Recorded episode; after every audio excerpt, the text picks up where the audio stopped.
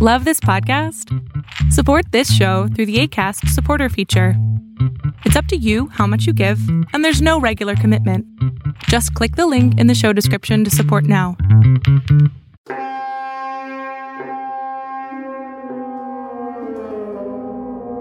This is Mollena Lee Williams Haas. I deeply appreciate you listening and taking the time to hang out with me. I will be addressing issues of life, the universe, and everything that are often bogged down and mired in shame and grief, and talk about how they can be repackaged to be useful and gorgeous and fucking awesome for you. So sit back and relax, or you know what? Sit up and freak out. However, you prefer to listen. Let's go.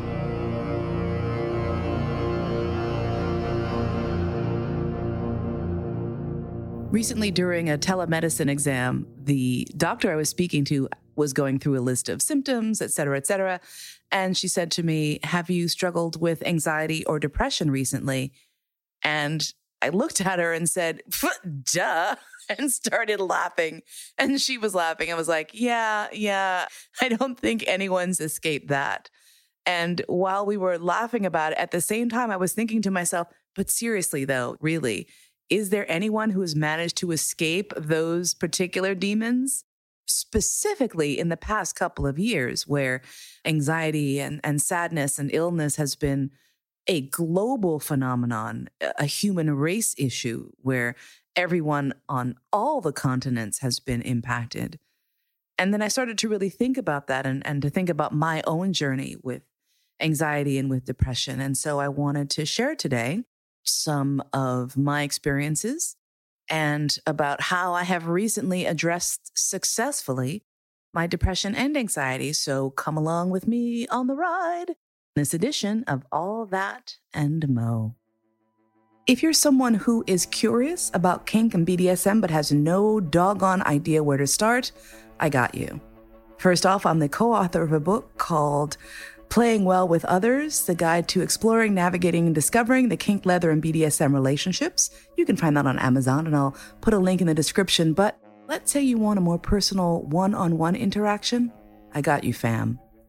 Go to thekinkdoula.com. It's T H E K I N K D O U L A. You may be familiar with the concept of doulas from childbirth, but what about rebirthing yourself? What about going deep within and uncovering the secrets and wondrous discoveries that maybe, just maybe, have been hiding from you or you've been hiding from yourself for a long time? You want to talk about your secret fetish, your kink? Perhaps just you're curious about how to expand your mind a little bit more into becoming the person you truly want to be. Contact me at thekinkdoula.com and let's see who you can become. I've been a performer and an actor since the age of five, and I have been doing so professionally since the age of six. Therefore, it is really very difficult for people to conceive of the idea that I have very profound social anxiety. I have performance anxiety to a certain extent. My performance anxiety is the type that crushes my soul up until 90 seconds before I walk on stage or before the camera hits me. And then I'm like, boom, I'm in the groove. I'm amazing. I'm flawless. I have the audience in the palm of my hand. But up until that point, I'm a mess and I'm terrible. And what the fuck was I thinking? And how dare I even walk on stage at all in my head anyway, right? And it's always been that way. And actually, if you speak to performers and actors, generally what you'll hear is people saying the day that you are not nervous performing, the day that you don't have those butterflies is the day that you really actually are starting to have the problem. So nerves and anxiety is nothing new to us. For me in particular, the anxiety around performance starting as a child was not just from the performance itself. When I was a kid, we grew up poor and we did not have a lot of money. And both of my parents were working poor folks. We lived while I was very young in the projects. And then as my parents broke up and got back together, we lived in various different places that were not really wonderful. The last place I lived with my family as a family unit being the top floor of a six story tenement building. Walk up. and uh, on 97th Street, in fact, for those of you who know New York. It's very ironic and fascinating to be on one street where you have rat and roach infested tenements, flip side with very expensive buildings with doormen and um, luxurious accommodations. Welcome to New York City. So for me, the pressure of auditioning was not just do I get this part? It was also would I be able to do my part to help the family pay rent this month? So the pressure was always quite intense for me. And while I had a love of performing, and I absolutely love nothing more than hearing my agent call on the phone and say, You got it, kid. And then giving me the information for where the shoot would be. And being able to be on set and all the excitement was really terrific and really amazing and also very stressful. I don't know that there's anything that can prepare a six year old child for the stress of understanding that if they don't get this role, it might mean that rent doesn't get paid this month or things are even tighter in terms of our bills. So it was a lot. Add to that growing up in a household with a father with some mental health issues and having to be hyper vigilant to the point where I distinctly recall hearing the key in the lock and knowing exactly whether or not my dad was going to be in a bad mood that day. While he was not physically abusive, he was violent towards objects. He would frequently break things once including a saxophone that had gone askew on him. Something had happened with one of the series of keys, and I watched him very angrily take a ball peen hammer and smash an entire alto saxophone flat and then fold it up and throw it into the incinerator. And I'll never forget following him out to the hallway and watching as he opened the chute and you could see flames in there because this was back in the day where incinerators actually incinerated and poured out gobs of blackened smoke into the skies across New York City. And part of my fear was that someday, one day, any day might come and it wouldn't be things he was smashing, but it might be us. And that anxiety carried with me that fear of at any point something bad could happen. And that really stuck with me. Anxiety as a child just becomes the way you live. I don't think that I had an awareness that worrying was something that kids, quote unquote, shouldn't be doing. I didn't really live with the mantra that, oh, children should have this carefree childhood. It was my job to work. It was my job to help to support the family. And I did that as well as I could, perhaps too well in that by the time I was old enough to really need that money, it was no longer there. When I went to school, I went to NYU to study theater. And unfortunately for me, in the year that I would have been starting the second half of my sophomore year, the funding that I was receiving from the federal government, because I was an outstanding student of color, was all cut. This was the beginning of Reagan's backlash against affirmative action. And so I was completely unable to afford finishing school, which caused a little bit of anxiety, one might imagine, especially since I had worked and geared myself since the age of six. And six years old, I knew I was going to go to NYU and be an actor. That's all I was going to do. That's all I could do. That's all I wanted to do. And then at that point, my life became off the rails. My plan, my, my well honed plan from the age of six had somehow gone askew. I grew up someone who knew exactly what they wanted to do and who they wanted to be. And I felt like I had to fight the world to become that person. The first time I felt myself struggling with depression was not long after my then boyfriend Jack and I moved to Los Angeles. And being fat and being black, it didn't really matter how talented I was. I was told in several auditions if I lost weight, I could definitely get work. I was told in another audition if I sounded blacker, I would definitely get work. So nothing about who I was was organically acceptable to living in Los Angeles. And it sent me into a terrible funk. And I started seeing a therapist. I went to therapy. And at that time, I did not take any antidepressant medications. I thought talk therapy might be enough to help me. I lived in LA for five years, struggled with that, moved to the Bay Area then in uh, 1995 and realized that in addition to genuinely being depressed, I was struggling also with seasonal affective disorder, which was not a thing I even knew existed. Living in San Francisco, you may deal with months of overcast. And the heaviness, the weight that I was carrying with me was shocking. And I developed some less than optimal coping mechanisms to deal with that sadness and to deal with my anxiety and my social anxiety, which I didn't realize was social anxiety. I just thought I was just stressed. And so a shot of Jack Daniels before I went out helped a lot. Totally relaxed. Everything was great until it became two shots, until it became a problem, until I had to deal with my anxiety on its own terms when I got sober. And sobriety will yank out all of those structures from underneath you. And you got to stand up on your own two feet and say, woo, as they say in Alcoholics Anonymous, living life on life's terms. And life is not fucking around, let me tell you. The next time I tried to go full bore into talk therapy was after September 11th because I was just a fucking mess. And my life had already been spiraling down into a situation of instability. I was between jobs at the time and I was desperate. I saw a therapist who suggested antidepressants, which I did try, and it didn't really do much. I didn't feel better. I didn't feel less sad. I didn't feel any of the weight being alleviated. So, unfortunately, for better for worse, alcohol remained my friend. Ironically, because it's a fucking depressant, right? It's not an uplifting drug. It just isn't.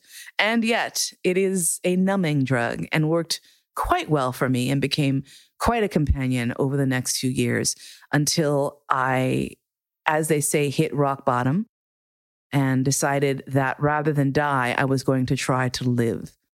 And part of what living life on life's terms meant was that I had to cope with the fact that I was someone who was living with anxiety and depression. And how do I cope with that? Well, I tried several different rounds of medication. I tried talk therapy. All these things got me to the point where I was surviving, but I never ever felt like I was thriving. Not really, not truly. Years of sobriety go by and I'm getting better. I'm doing all right, but there's still that heaviness and it would cycle back.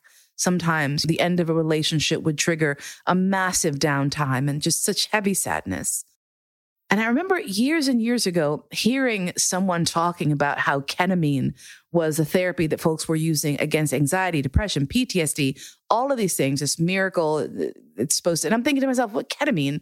Isn't that like fuzzy clothes and fucking glow sticks and shit. I don't, uh, it didn't make sense to me that a tranquilizer would be something that would help with anxiety because isn't that bad? Isn't that the whole point? Is that you're being depressed even further? Well, fast forward to about a year or so ago when I was really on the struggle bus quite seriously with depression to the point where the flatness and the heaviness and the weight was impacting my relationship with my partner and owner. And I just did not fucking know what to do, how to handle it. And across my field of vision came one of these articles talking about ketamine treatment again. And I looked at it and I said, I should really think I should look into that. Something about that is speaking to me. And I think it was, well, it was several things. First of all, it's not your regular antidepressant pill. Secondly, the course of treatment is something that is not locking you into a medication for the rest of your life. The idea that this that, ketamine could actually shift the way your brain is processing and make it so that after a certain point you don't need any of those things anymore seemed too good to be true. And I'm like, this is some bullshit, but I'm very curious and I'm very interested. And it sort of was on my radar. Yeah. When you're like thinking about a thing, you're like, maybe this thing, maybe. And then it falls away again. I don't know about you, but I will get so deeply into shit and then something else will come along and I'll throw myself very deeply into that. And the first thing sort of just spins its little wheels over there. So I had some wheels spinning on the ketamine thing for about a year or so. And then I sank back into another sort of a another sinkhole and was chatting with a friend of mine who is a therapist, and I highly recommend everyone have friends who are who work in mental health. Not that they're going to analyze you, but they will poke you in the eye when you need a poke in the eye. So that's always very helpful. And while I was mentioning trying to maybe go and find a therapist again and that I hadn't had any luck with maybe three different types of antidepressants I had taken. And they said, Well, have you thought about this ketamine thing? I have a client who just is going through this process and has said it has helped them a lot. And I'm thinking, wait, hey, you know what? I was actually going to look into that. That was exactly the poke in the eye that I needed. Thank you so much. Opened Google, took a look around, found a place. There's several places in Manhattan actually that offer ketamine treatments. Here's the thing it is not covered by insurance. It is not cheap. It is, in fact, quite expensive.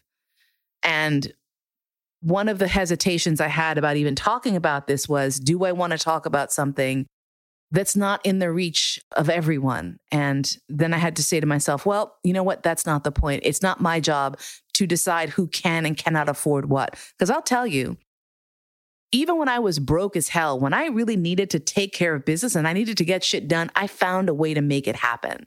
So if anything I have to say today inspires you to maybe check this out and, and you're broke ass as I have been in my life, and you decide to figure out the way to make this happen, great. I don't have the right to dictate to people, well, maybe this is too much for folks, so I shouldn't share this news and this information and share my story. So I'm sharing it with the information and the caveat that this course of treatment is not available everywhere in the US and it is expensive. Ketamine, what is it? It is a drug that you probably have taken if you have been sedated. It is very commonly used in sedation, very commonly used in all sorts of surgeries just to keep you asleep. It's mild and it is pretty, it doesn't have many side effects. Now, what the ketamine infusion people are saying, and I will link some articles as well in the show notes so that you can read for yourself and see what the history and the science here on this is, is that the use of ketamine in certain controlled dosages under medical supervision can actually assist in altering the way that your brain processes the serotonin, right? And helps you to get to a point where you will eventually no longer need to even use the medication. And I'm thinking, what the hell? So I called these folks up. I said, I'm experiencing depression and anxiety. No shock there. Can you help me? This was around January, February of this year of 2021. And the way that the system works is you have an initial consult, a, a virtual consultation at this time, because COVID, right? And I had a, a an hour long chat with a therapist and they did a medical history, listened to my story, heard about my previous attempts at treatment. And what was fascinating to me was that at one point she asked me if I ever felt trapped in my own emotional cycle. And I just burst into tears. And, and as I was crying, I thought to myself, holy shit, I, I didn't even realize how heavy that was during the course of my intake, she was asking me about my history. And I was telling her about my childhood and about growing up with a dad who definitely had PTSD and probably was also living with bipolar disorder. And my mother, who was very passive in the face of a lot of his crazier behaviors and all this stuff. And I'm just pouring it out. And she then asked me about how I had coped with the trauma of my childhood. And I immediately felt myself saying, Well, I didn't really have childhood trauma. And she just, like, there was just this pause. And as I'm saying this, I'm going, Oh my God, oh my God, why am I not even acknowledging the fact that I had quite a bit of trauma in my childhood? Why have I backpedaled from that? Why am I not embracing that reality and coping with it? I had never given any credence to the weight of my own history.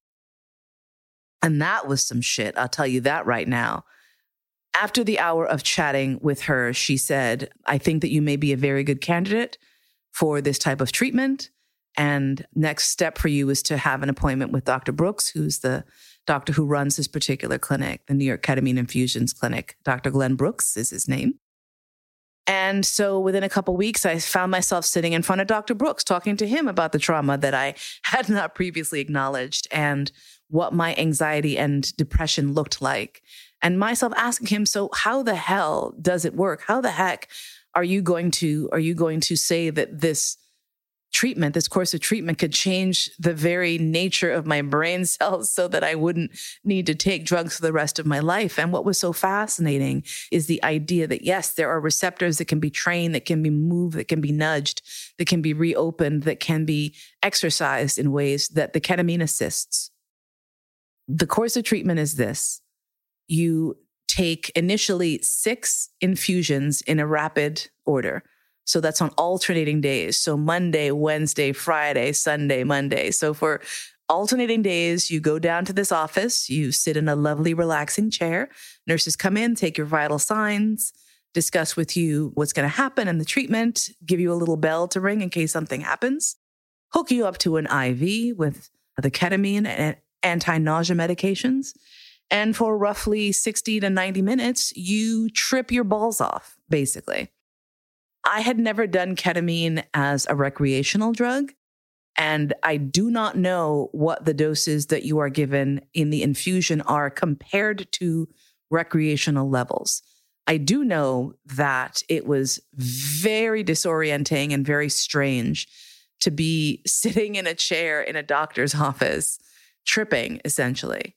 For me, a lot of the ketamine trip was about sinking into myself and finding portals and entryways into aspects of my psyche that I didn't necessarily have an immediate connection with. I had the idea that I was out of my body. I had the idea that maybe I didn't even exist anymore. I wasn't sure what having a body meant. Bruh, it was trippy as hell. And so after the first infusion, like you come out and within half an hour, you're totally fine, a little lightheaded, but nothing weird. And I was like, okay, well, one down, six more to go. After the first three infusions, over the first six days, I didn't feel anything. Going to bed, getting up, nothing. I was like, okay, perhaps I'm one of the 25% of people for whom this has no impact at all. Because the general accepted rate is that for 75 to 80% of people, this type of therapy is effective and helpful in alleviating their symptoms medium to long term. After the fourth treatment, the day after, I remember getting up and taking a shower and uh, making breakfast for the Spouse-Meister and um, checking my email. And then two hours later, sitting up and saying to myself, I don't think I have spontaneously gotten up and taken care of all this shit in years. It's always a struggle. It's always a struggle to get out of bed. And that day it was not. And I was just fucking gobsmacked.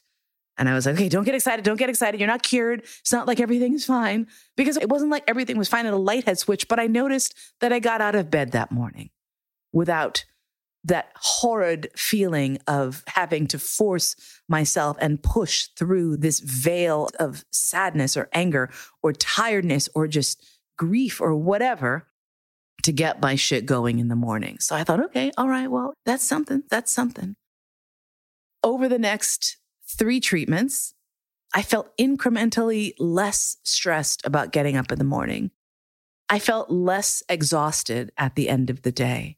I felt clearer about making basic decisions, shit that had taken me 20 minutes before. Now I was back to my snappy, quick moving self. And it was, again, not this huge alteration, but just enough for me to say, I have a handle on things that I have not had a handle on in many years. So after the first six treatments, then what they recommend is that you do roughly every 30 days or so what they call a booster infusion. And then over the next six months, probably roughly monthly. And then what they say is you'll notice that you probably won't need them as much. And the duration between infusions will probably extend. I will say for me, actually, the distance between the last infusion of the series of six and starting to see that sort of my my my landmark of how is getting out of bed started to drag again was actually three weeks. And I was like, oh man, see, I'm like gonna already have this flowers for Algernon moment where I'm back and everything is terrible again. So I called them and I said, I maybe this is failing, but I just I'm feeling sad again. What do I do? And they said, it's all right. It might be that you need a higher, slightly higher dose. We started you off on a moderate dose. And this is not crazy. It's not weird. You're all right. Come in for another infusion. We'll give you a slightly higher dose and then track it for the next time. And that's what they did. I went back in again, had another infusion. And that time it was a month. And after the month, it wasn't like everything was terrible again, but I did feel myself dragging a little bit. What's very fascinating is that once you are signed up for this program, they sign you up for a, a tracking system. So you'll get a, I'll get a text message every month or so saying, Hey, this is your symptom tracker. Let's take this little quiz. And they'll ask you a series of questions about your mood, about your functioning. How are you doing? Yeah. And they give you a score and they track that score. And what was startling to me is that while I didn't necessarily feel day to day a huge shift, after the first three months, that score went from something like in the 40s to in the 60s. And again, I'm shocked because I'm thinking, okay, well, I answered those questions honestly as I could at the time.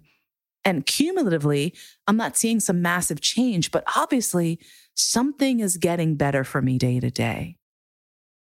Second month, it was about four weeks, just about four weeks. Third month, about four weeks. Fifth month, I got to about five weeks before I thought to myself, well, hmm, yeah, I think it might be time for one of these infusions again. And one of the additional modalities that they offer is microdosing of the ketamine. And you can get, they will offer you a prescription for uh, a compounding pharmacy. Obviously, this is not some OTC thing where they're like, here's a jug of ketamine, knock yourself out. But I got a prescription. I have a prescription from a compounding pharmacy and microdoses that you take maybe once a week or so. Nothing that gives you a trippy feeling. You do feel a little bit woozy. I do a little bit woo, but that's about it. And since I have been utilizing that modality of the infusions as needed when I feel true dips in my moods, or if I see in my symptom tracker the numbers starting to sink back down again, then I would go back in for an infusion. Here's the thing I feel amazing. I cannot tell you how different my internal landscape is now here in November of 2021 than in January of 2021 as a result of this treatment. I'm able to function. My problem solving skills are back to where rather than feeling absolutely beaten down and defeated by anything at all that is an issue, I am just taking care of business, whipping through shit and dealing with it. And it doesn't cause me undue distress. So I can safely say I am part of the 75 to 80% of people for whom these treatments have and continue to work. I won't say like a miracle because science isn't a miracle. Science is fucking science. It is what it is. So, what's it going to cost you? The treatments are, I believe, 450 per for the series of 6 and then thereafter monthly as needed. Yeah, it's not cheap. Here's the thing. Credit cards exist for a reason. CareCredit, which is a credit card specifically for medical needs, exists for a reason. And the thing about CareCredit that is super helpful, and I can tell you I've taken advantage of them many times, is that if you pay it within a year, there is no interest. And so it just allows you to break up a big medical cost into smaller pieces. For me, it was unbelievably helpful and worth it. I feel liberated. I feel as though this weight that I have carried with me for the majority of my life is not gone, but it's manageable. It has made me stronger. I don't think the weight is any less. I think that my strength and my emotional capacity to cope is what has been elevated. And it's a fucking, it's a fucking science miracle. Science can be miraculous, can't it? Our brains are miraculous, aren't they? I'm incredibly grateful that I had the opportunity to try this. I'm incredibly grateful that I live in a city where so many of these facilities are available. I think there's maybe three or four different places in New York. So that is an option. There are also more options available for distance ketamine dosing and ketamine therapy. I also tried because part of me was thinking, well, this is a bit expensive might it be worthwhile to migrate to one of these online groups? There's a, a company called Mindbloom, I believe, that I did try in the midst of weaning myself off of the initial monthly infusions. And they have a similar routine where you have an interview with a therapist. They speak to you about your symptoms, et cetera. I told them that I had been doing the infusions and was thinking about perhaps moving to the in home model, which would not require me to go to an office and would also mean that while I'm traveling, I would be able to do the treatment. They use an oral pill versus an infusion intravenously. What was interesting for me, and I did three different sessions with the Mindbloom, was the first session I did was very profound.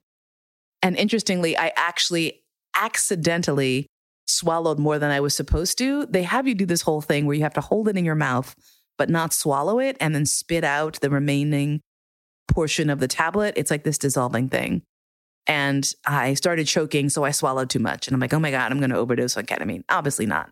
But I wasn't sure what was going to happen. Well, what happened was, and it was kind of fucking remarkable, I had a true ego death experience. And what that meant was I was convinced that I no longer existed. I had moved on into another state of being. I was an atom in the universe zipping around and just being. I gotta say, it was really fucking cool. I had never had an ego death experience on any other recreational drugs that I had taken that oftentimes can provide that, such as uh, mushrooms, for example, or LSD. But I'd never had an experience like that. But I did with the ketamine. And with that particular modality on the Mindbloom, I'll tell you what was fascinating. The ego death experience afterwards for me led to me realizing that my normal state of very high levels of thanatophobia, which is fear of death, I'm absolutely terrified of death. I can't even talk about it without getting shaky and a bit nauseous. But after that experience, it had entirely evaporated. For like a week, I had no, nope. The spouse meister could talk about our upcoming funerals, which he loves to talk about. Austrians love to have the discussions about oh, where will we be buried? What is my legacy? And I'm like, no, no, please, I can't do it. And I had these conversations, no sweat, no harm, no foul. Now, eventually it did creep back in, but I thought that was rather remarkable. It, having my brain have the experience of thinking it no longer was inside my body actually wound up calming me down for a good couple of weeks. Now I'm I'm back to not being super happy about it, but I will say I can now breathe through it a little bit better. So that was kind of a miracle. My second experience with the Mindbloom with taking it at home, I felt almost nothing. I don't know if it was a bad dose. I don't know if the dose expired, but whatever it was, nothing at all happened. So that was a bit disappointing. And I have not tried a third dose because I went back to the infusions because that worked well for me. The most recent infusion I had was about a month ago, and it had been over two months between infusions when I started to feel again. I took the assessment and I was like, oh, uh, that's that's significant enough of a drop that I think it would be time for another infusion. But it was really fascinating to see that had gone from month to month to six weeks to seven to eight weeks before I felt that, yeah, I might need that little kick in the butt again. And so I am an advocate. I absolutely believe that for many people, this treatment can be helpful. I absolutely know that for me, it has been helpful just to hear from my partner that he could feel and sense the difference in my attitude and in my energy and in my spirit. It was just so satisfying, so very satisfying. And I feel really very fortunate and really very blessed. A, to be able to afford to do this, B, to be in a place to be able to do it, and C, that it actually worked. I know folks might have questions and, and, and or comments. Please feel free to send them in to me. I have an email, mollena at allthatandmo.com. Or is it mo at allthatandmo.com? I'll have to double check because I can't remember. Whatever it is, I will make sure to put a contact message down below so that if folks have questions that maybe I could address in a later episode or something along those lines, I'll do that. Thank you so much for listening. please do everything in your power to take care of yourself because you are so fucking precious and beautiful and unique and worthy. Mostly worthy. I love you.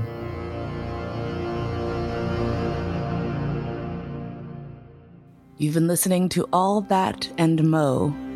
Thanks so much for spending your precious, precious time with me today. My podcast is produced by Cody Crabb, theme music by Georg Friedrich Haas, as performed by Marcus Weiss. And I look forward to spending time with you again really soon.